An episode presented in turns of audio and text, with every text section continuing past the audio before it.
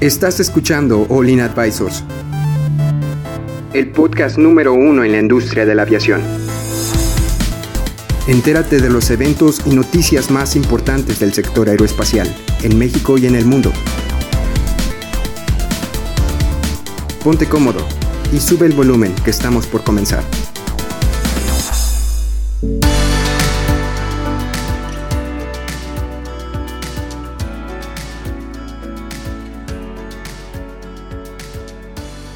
Tal amigos? Bienvenidos a su podcast de aviación favorito, All in Aviation Advisor. ALC recomienda omitir el nombre MAX. La compañía de arrendamiento financiero Air Lease Corporation recomienda a Boeing que omita el nombre de MAX para el avión. ¿Cómo te encuentras el día de hoy, Héctor? Muy bien, gracias, Jaylee. ¿Qué les pareció mi intro? ¿Voy mejorando? ahí va. Extrañamos Yo creo que- un poco la voz de Adrián, Sí, pero debería ser un poco más improvisado, ¿no? Es, es- es como muy robótico, Sí, sí, sí. muy... Ah, siempre. más fresh. Más fresco, no, pero más está bien. ¿Cómo te encuentras? muy bien, muy bien, cómodo, güey, a gusto, feliz de feliz de, de regresar a, a la alineación original. Qué bueno que Ya los extrañaba, Sí, amigos. nosotros también a ti. No nos vamos a Muchas abrazar gracias por porque tenerme estaban aquí. esperando que eso pasara. Bueno, pues, eh, a ver, platícanos un poco, Héctor, eh, ¿qué dice este Airlist Corporation? Pues Airlines Corporation es prácticamente una, una sociedad financiera eh, en la que arrenda aviones eh, y, y- y da préstamos también a algunas aerolíneas, ¿no? En este caso ellos están eh, sugiriendo a, a Boeing, entre otros, desde el principio habíamos hablado, el, primero que dijo que evitaran el nombre de Max fue eh, Donald Trump, y bueno, de ahí se han venido este, estos eh, arrendamientos, bueno, est- est- estas, este, en este caso es ALC, pero se ha dicho también de, de otras, este, entidades que, que han dicho que, que es necesario que, que se evite el nombre de Max, eh, o sea, si se hace una mejora en el Max, incluso ahorita están diciendo ya en junio, julio va a, empe- va a empezar a, a- a volar otra vez este avión. Están diciendo, oye, en lo posible hay que evitar este el nombre o tacharlo y ponerle otro, ¿no? Entonces, eso no va a pasar obviamente con los que ya están, ya tienen ahí 400 y no es como que vayan a hacer otro modelo ya. Yo creo que es más que nada como para no vincularlo. Sí. Imagínate subirte a un avión y bueno, escuchas, ah, voy en un 737. En un 737 Max. Ouch. Oye, es que también ya un A lo año- mejor es algo más como de estrategia comercial, ¿no? Para evitar ¿no? ese, ese, ese miedo con los pasajeros. limpiar o- un poco la imagen y la reputación, pero bueno, decir. ahora sabemos que va a seguir, todo el mundo sabe que el 737 MAX, aun y que le cambien el nombre, va a seguir siendo un MAX. Hoy por hoy existe el estigma sobre el avión y yo creo que si le cambian el nombre, van a tener que tirar a la basura todos los otros aviones. O sea, no nada más es el cambio de nombre, porque al final el público no es tonto. El público le dice, ah, bueno, 737 Super. Oye, esos son los Max. O sea, sí, sí, o sea, la gente sabe que es el Max. O sea, es muy difícil quitar esa, esa, esa imagen de la cabeza del, del, del público. Y no creo yo que sea la manera de hacerlo. Ahora, también el nuevo CEO dijo, uno de la, la semana pasada lo platicábamos, uno de los ejes estratégicos es limpiar la marca, cambiar la cultura. Son dos cosas que tienen que La hacer. imagen, sobre todo, ¿no? No nada más a- al usuario, a los pasajeros, sino en este caso a las aerolíneas, a, a los que están realmente perdiendo dinero por culpa de, de, de- de este asunto, ¿no? Ya, ya lleva que casi un año en Ya un tierra, año, sí. ¿no? Entonces, realmente se dice que es un fracaso, es el fracaso más grande de la década, ¿no? En, en cuanto a aviación y Yo no lo veo como un fracaso. ¿No? ¿No? es un fracaso. Dicen que cada que te caes y tocas fondo es para, solamente para impulsarte. O sea, yo creo que con- después de esto Boeing va a aumentar sus niveles de calidad. Ahorita ya O sea, le he puesto a pero la idea es que- lo, sigui- lo que viene de Boeing va a venir revolucionado. Pero ya no van a ser Max, esa es la idea. O sea, estos Max ya se hicieron, tal vez se vayan a seguir pues haciendo. ya cerraron este. pero el, el- el que le va a seguir, yo creo que, o sea, ya, yo si fuera... si Pero fuera imagínate los lo millones de dólares, ya hemos platicado, los millones de dólares que ya se le invirtieron al proyecto como para que ahorita diga, ¿sabes qué? Le vamos a cambiar el nombre. La gente no es tonta y la gente va a decir, es el mismo avión, es como la Barbie Malibu, ¿no? Sí, eh, sigue siendo la misma Mar- Bar- Barbie Malibu, pero ahora tiene un sombrero, pero la quiero por el sombrero, o sea, no, no, no sé si es el, el, no creo que sea una buena estrategia cambiarle el nombre. Yo creo que esta gente de ¿Mantenerse Air, firmes, Air entonces? Lease Corporation Es una sugerencia que está dando, pero fíjate, ellos dicen, han recibido desde diciembre del 17 15 de los 150 aviones que pidieron. La compañía de arrendamiento con sede en Los Ángeles tenía 292 aviones propios y 85 administrados a fines del 2019, con 413 perdón, nuevos Airbus y Boeing en su cartera de pedidos. Esta gente se dedica a comprar aviones y ponerlos, los renta alrededor del mundo.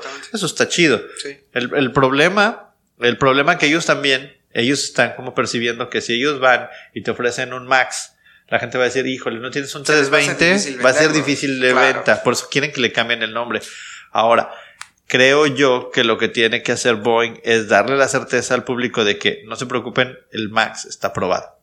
El Max está certificado, el Max no va a tener un problema. Y realmente el Max no tiene problema, el que tiene problema es el MCAS.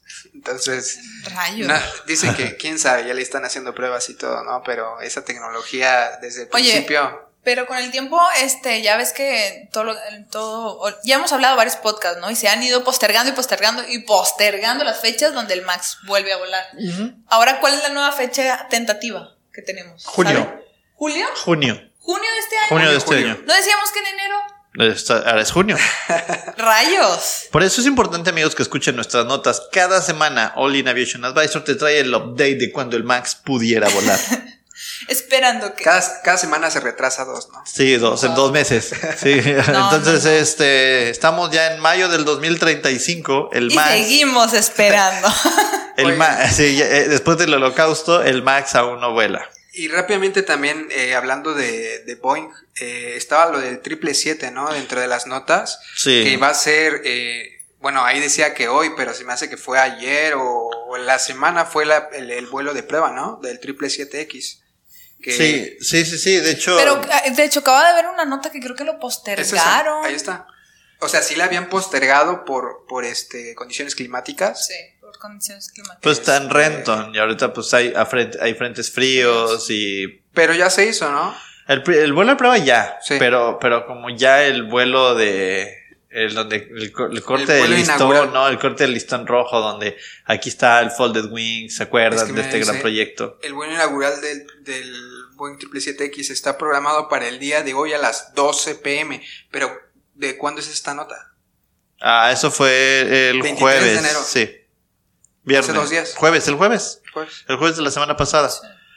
Eh, dice, fuentes, eh, fuertes ráfagas de viento amenazan con un posible aplazamiento hasta el día de mañana. El vuelo programado para hoy está sujeto a la mejora climática. No voló, por lo que nos dice Edson, nos está moviendo su dedito y dice Que no se ha hecho. voló, no Sí, se, ha vo- hecho. Se volvió a postergar. Así Yo lo es. vi. Ajá. Dice Boeing es- presenta dos versiones para su 777X, el 9 y el guion 8. El 9 con 414 pasajeros y el guion 8 para 365 pasajeros.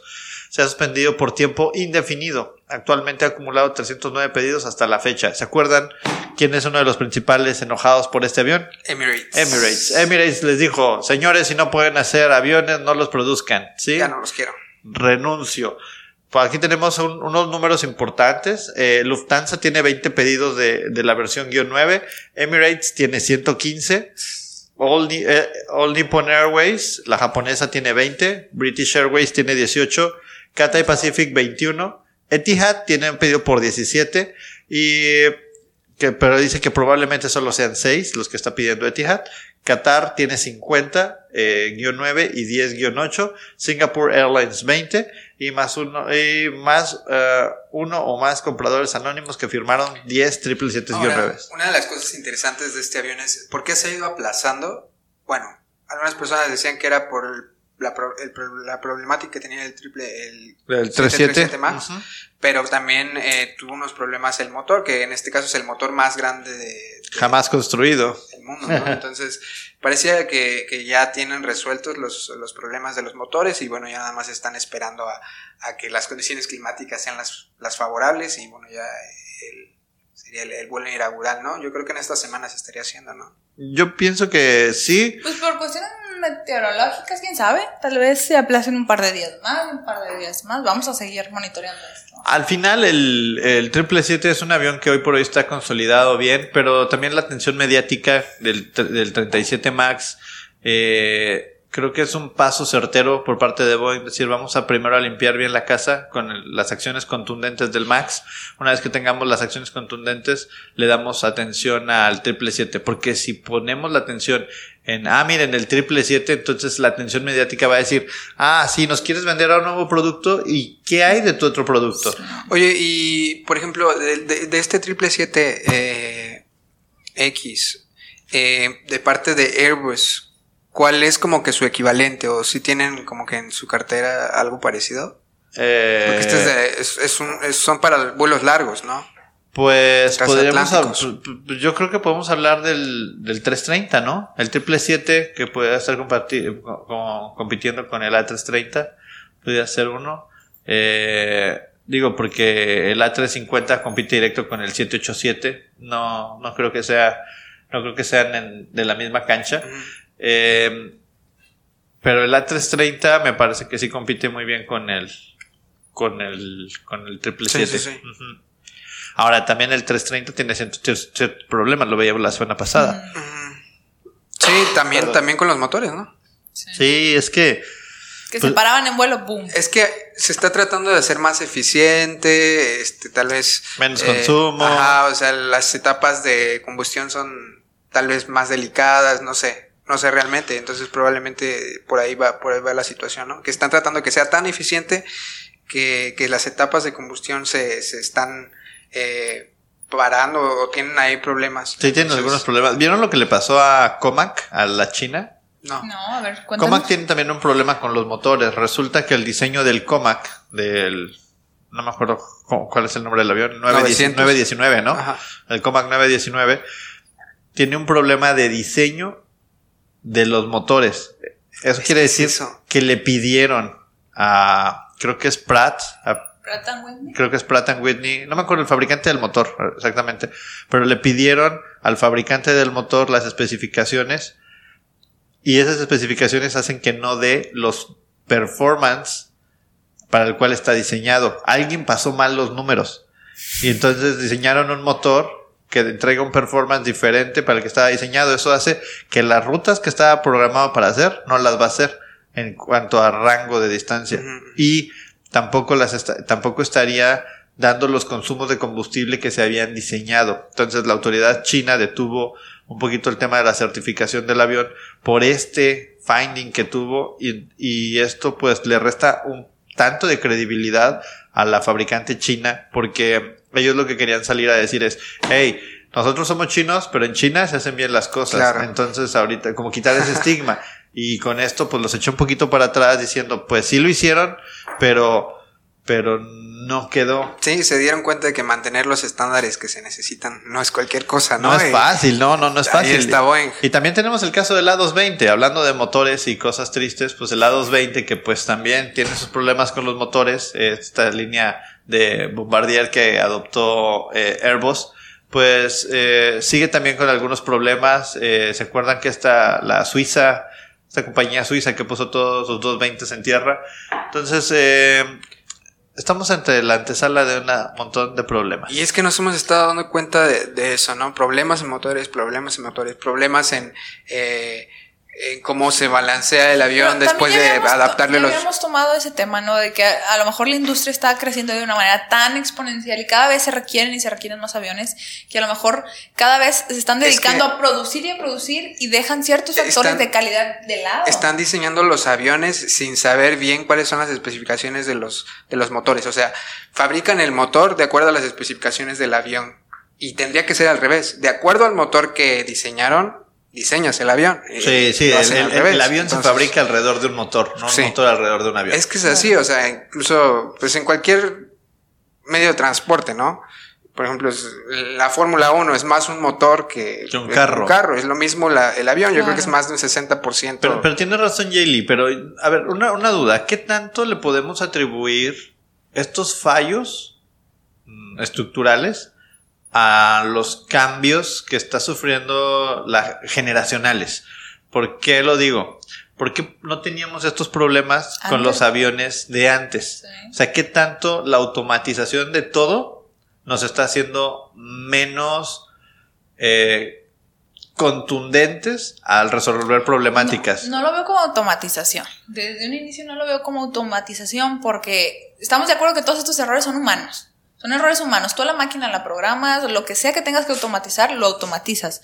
Yo lo veo más como esa necesidad de, de querer sacar y producir y producir y producir a un nivel para ponerse al nivel de la industria, el requerimiento es que la de demanda, la, industria, la la demanda de la demanda, o sea- industria. Entonces, a lo mejor te estás dedicando a simplemente cubrir esa demanda y estás dejando de lado parámetros que son muy importantes. Sí, pero lo que trato de decir, estoy completamente de acuerdo. O sea, la demanda es alta y la exigencia es mayor. O sea, hoy por hoy no se, de- no, no se fabrican la cantidad de productos que se fabricaban a principio de siglo. Claro. Se fabrican exponencialmente productos para consumo. Estoy completamente de acuerdo. Pero ¿qué hay de la generación que está encargada de eso? La generación que está encargada de eso vivió con unas, o sea, su, su, su manera de, de pensar es diferente a la generación anterior. Entonces, generacionalmente hablando... ¿Le pu- quieres atribuir este asunto también de manera generacional a las personas que están preparadas en el rubro? Yo creo que sí. ¡Auch! Eso ya está feo. Es como si... Sí. Oigan, este. Oye, pues es que la generación anterior tiempo, no tenía amigos. este problema. O sea, la generación anterior no tenía el problema de, de, de, de, de- de- de este tipo de cosas. O sea, sí, la, la producción está aumentando, pero no también tiene que ver con el tema generacional. O sea, hace, hace 20 años, Factores humanos. hace al 20 final años la gente no tenía, no, no, no no había casos de depresión como los hay hoy. O sea, no sé, o sea, de alguna manera que todo eso se... No, se la esté- verdad no se me hace descabellada tu idea. Se- Todo es eh, todo es un conjunto de un todo. Este, pero bueno, ya se nos está acabando el tiempo. ¿Alguien quiere dar una- un- no, no, unos dos centavitos. sus dos centavos, dos pesos este año? ¿no? Pues No, esperemos que este año sea mejor, ¿no? O Sí. sea, ya vamos eh, con nuevos requisitos del Yo de lo que 2020 estoy y lo que ansiosa viene. es de que la industria de la aviación ya se venga a México. Imagínate ser este Fabricantes. fabricantes en México, boom. Sí, fabricantes, pero no de piezas, ¿no? Sino No, el, el- en sí la estructura completa se- estaría Boeing, Airbus, el que quiera, que se vengan a México. Sí, Sonora tiene mucho terreno. Oiga, no, pero para cerrar, yo creo que eh, el liderazgo del nuevo CEO de Boeing tiene que llevar a la compañía por un nuevo rumbo. Creo que el rumbo que están llevando es un rumbo que va a tener que ser eh, baby steps, va a tener que ser poco a poquito para poder ganar la confianza del Oye, consumidor. este, este CEO trabajaba en Avianca. Es- no, No, No, ¿verdad? no, no. No, no, el sábado, la semana pasada leímos un poco Sí. la biografía del señor. Una biografía bien cañona. Sí, Busquen está- ese podcast, está muy bueno. Sí, Bueno. está durísimo. Bueno, ok, pues Pues muchas gracias por escucharnos. Síganos en todas nuestras redes sociales. Estamos en Facebook eh, como All In Aviation Advisor, en nuestra página de internet. Vean la revista que hizo Héctor, está padrísima. Y también síganos en Instagram. Este, yo creo que es todo. Pues Sí, muchísimas gracias. Jaylee es la administradora de Instagram. Ahí sí, este, todo lo que salga ahí es Culpa mía. Es culpa Ah. de Jaylee. Y pues nada, gracias, denos retro. Sí, manténganse eh, pendientes. Yo creo que va, va a haber algunos cambios. eh, van a ver en nuestra imagen, en eh, nuestra sello corporativo, los colores que vamos a estar utilizando. Se viene si ven cambios todo. ahí, este, no se preocupen. Seguimos siendo nosotros y aquí vamos a estar para ustedes. Bueno, pues bye. Hasta luego. Bye. Adiós. Bye bye.